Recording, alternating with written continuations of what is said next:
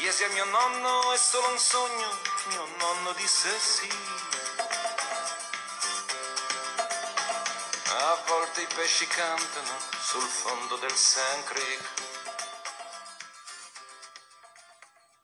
Buonasera e benvenuti alla sedicesima giornata di Radio Ecume, da pesci di mare a pesci di fiume, de poissons de mer a poissons de fleuve.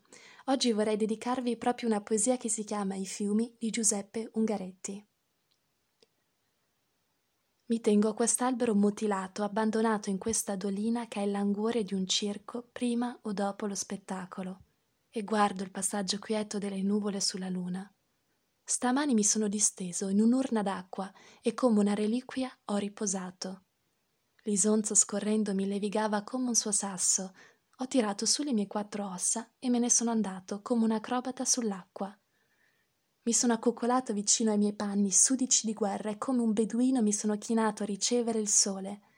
Questo è l'isonzo, e qui meglio mi sono riconosciuto una docile fibra dell'universo. Il mio supplizio è quando non mi credo in armonia ma quelle occulte mani che mi intridono mi regalano la rara felicità. Ho ripassato le epoche della mia vita. Questi sono i miei fiumi. Questo è il cerchio, al quale hanno attinto duemila anni forse di gente mia campagnola e mio padre e mia madre.